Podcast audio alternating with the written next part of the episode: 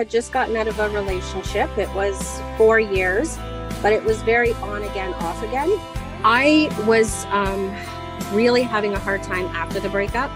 I was going Yeah. through a lot of anxiety. Um, one of the biggest things was when I did the values course that you had, and I realized that I felt my values, but I wasn't living through them. I understand when my younger hurt child part is leading my life. So I understand kind of where the pain comes from. I understand when it's leading. Tell me what was going on in your life before you started. had just gotten out of a relationship. It was four years, but it was very on again, off again. Oh yeah. And much like what you described with yours, I realized that he was just keeping me around, um, basically telling me what I wanted to hear, but has no intention of actually committing. But I didn't know that at the time. I was sticking around hoping that that would change, but it never did. Hmm. Isn't that interesting? And then you had a wake up call, didn't you? Oh, yes. So my wake up call was just realizing um, why I allowed that for so long, why I put up with what I put up with for so long, and that I deserved better. And I also had this um, moment of like that Taylor Swift song. Um, I'm the it's problem. me. Yeah, I had that.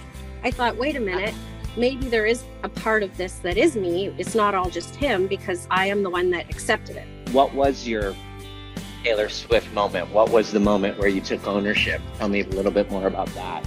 I would do the thing where I would look up um, things like what's wrong with him, and I would do like the oh my goodness, he has um, like a a personality disorder. That's what the problem is. He has a personality disorder. So how can I better fit him? And I was doing all that stuff, and I, I just, it just hit me. I just thought, wait a minute, it can't all be him. It just can't be. It has, some of this has to be my fault.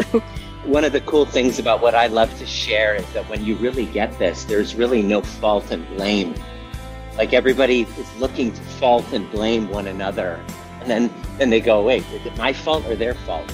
And once you Mhm. really understand what a trauma bond actually is, you don't use the term fault and blame anymore. You then go, okay, I see my part and my responsibility in it. And now I'm going to take ownership for that. Tell me why you decided to work with me. Why did you jump in and do the cycle breaker portal uh, Um, with me over someone else? I was um, really having a hard time after the breakup. I was going Yeah. through a lot of anxiety. Um, I just wanted to call him. I just wanted him there. He was my sense of security, my sense of safety. Uh, I knew he wasn't good for me. I wasn't good for him in the moment. But there was just something that was uneasy about the breakup. And so I got looking into that. And then I realized that I probably had a little bit of the um, anxiety attachment style and um, Anxious attachment. Yeah. Yeah, and codependency. So you sent me something about codependency. It was um, a video, I think, and Yeah. I looked at it and I thought, wow, he just explained me in a way nobody else could possibly explain me. So you jumped in and tell me what happened through the process. Any revelations, growth, ahas, breakthroughs that you had that changed things for you? One of the biggest things was when I did the values course that you had, and I realized that I felt my values, but I wasn't living through them. So I needed to change things in order to actually live my values so that I can portray it to people so that they know that, oh, okay, Yeah. this these are her values. This is who this she is who she is. Yeah. Yeah, interesting. So you Yep. weren't really putting out uh, the true, authentic version of you. So what I'm hearing from you is that through those modules and through the coursework, you actually started to shift that. Tell me Mhm. what's different now. What was the biggest win or breakthrough since you started working with me? Well, the first one was with my kids. I realized that I wasn't um, portraying to them that I, I was there for them in a way that I should be. So I started changing things for them. Wow. Um, and they were receptive to that. It's been a lot better with us where our communication is better and they've actually started helping me around the house.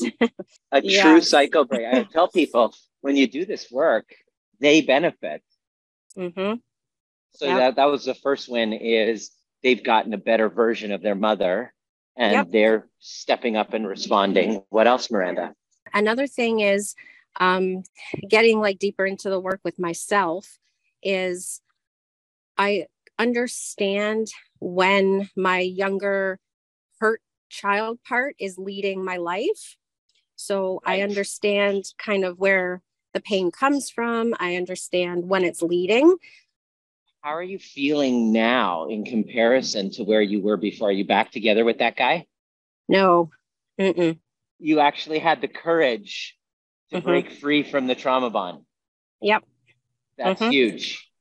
What a waste of energy and time and health yeah. and your body and your mind and heart if you were to just still kind of go back, right? And so yes. tell me what's going on in your life right now that you're um, really proud of. I've started seeing another guy, and the difference is I actually want to take things slow. Like before, I was always wanting to just rush and just find the guy and just be with the person and have somebody there for me. Now I actually see how I want to take it slow and I want to bring who I really am into it so he can see actually who I am and I can see actually who he is before we go further wow. into it. Wow. Mm-hmm. So that's yeah. the foundation of a secure relationship. It's not oh, jumping in to try to get your need filled. It's mm-hmm. let's take it slow and develop and and see where this goes. And I'm not going to get drunk off of this person right away. Yeah. Amazing, amazing. Codependency amazing. is so hard. Oh my goodness. Well, it's like an addiction, right? Just like a substance, dating emotionally unavailable people where you have to keep longing for them is a form of an addiction. And to break that addiction and choose yourself is monumental and it's not easy to do it alone, but way to go. So, what would you say to somebody who's on the fence they're in the similar position as you are. And they're like, should I stay? Should I go? What's the answer? Is this person right for me? How do I know for sure? And they're considering working with us to, to, to kind of go deeper with it. Um, what would you say to them? And what's the difference between this and traditional therapies that you've done? I would say you have to. Like, there's just a feeling that you just have to do it. Like, just go for it. And what else do you have? Like you're gonna have to just live that your life like this for the rest of your life if you don't, and it's a horrible way to live. Not not a nice way to feel. So, yeah, I mean, for yourself, do it. Beautiful. Thank you. And thank you for everything.